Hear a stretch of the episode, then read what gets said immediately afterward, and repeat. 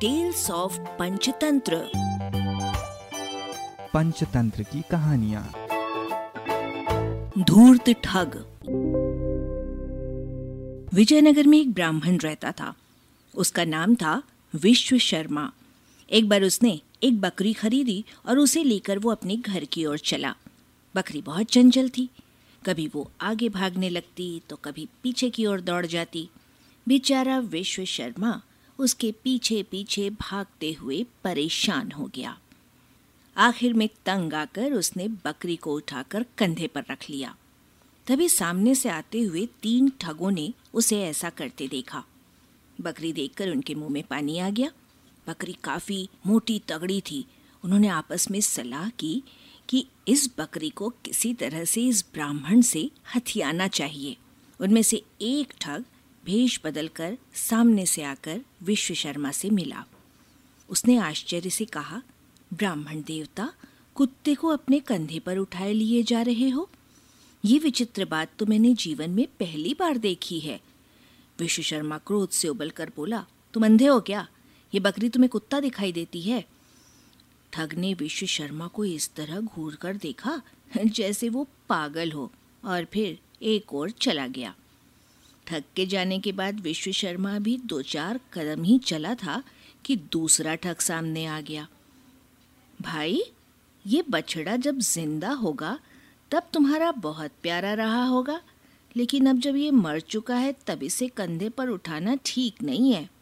विश्व शर्मा ने आँख फाड़कर इस व्यक्ति को देखा, फिर अपने कंधे पर रखी बकरी को, जो उसे बकरी ही दिखाई दे रही थी।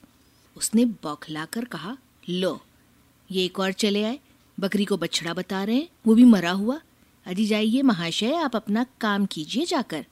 आप तो बुरा मान गए। मैंने तो आपके भले के लिए ही कहा था। और फिर इतना कहकर दूसरा ठग भी अपना मुँह बनाकर चला गया। क्रोध से बड़बड़ाता हुआ विश्व शर्मा आगे बढ़ता चला गया। उसकी समझ में नहीं आ रहा था कि ये सब क्या गड़बड़ घोटाला है।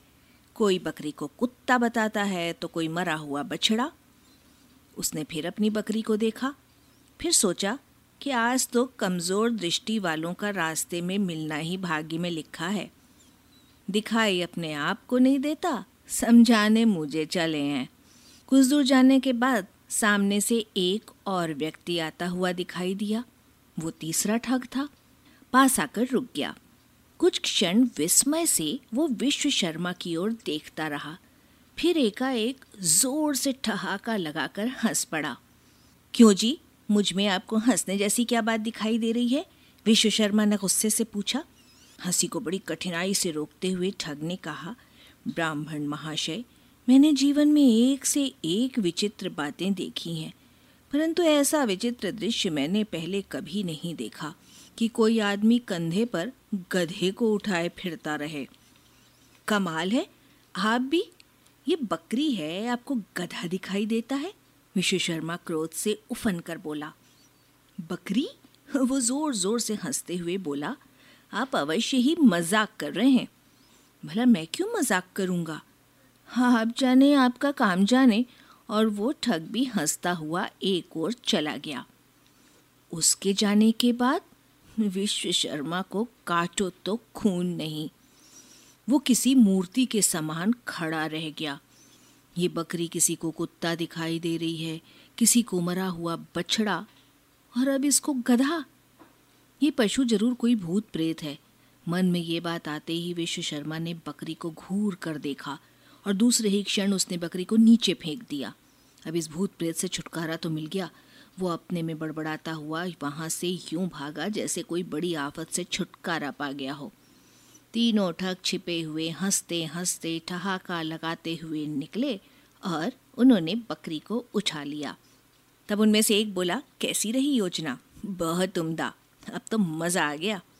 और फिर वो तीनों ठग अपनी चालाकी पर हँसते, ठहाका लगाते बकरी को लेकर चले गए। तभी तो कहा जाता है कि चालाक लोग अपनी बुद्धि के प्रयोग से सीधे व्यक्ति को ऐसे ही धोखा देते हैं। जैसे ठगों ने ब्राह्मण विश्व शर्मा को छल लिया। इसलिए इतना सीधा बन के दूसरों की बातों पर विश्वास नहीं करना चाहिए। अपनी आँखें अपने विवेक का प्रयोग करना चाहिए। अरबा की प्रस्तुति।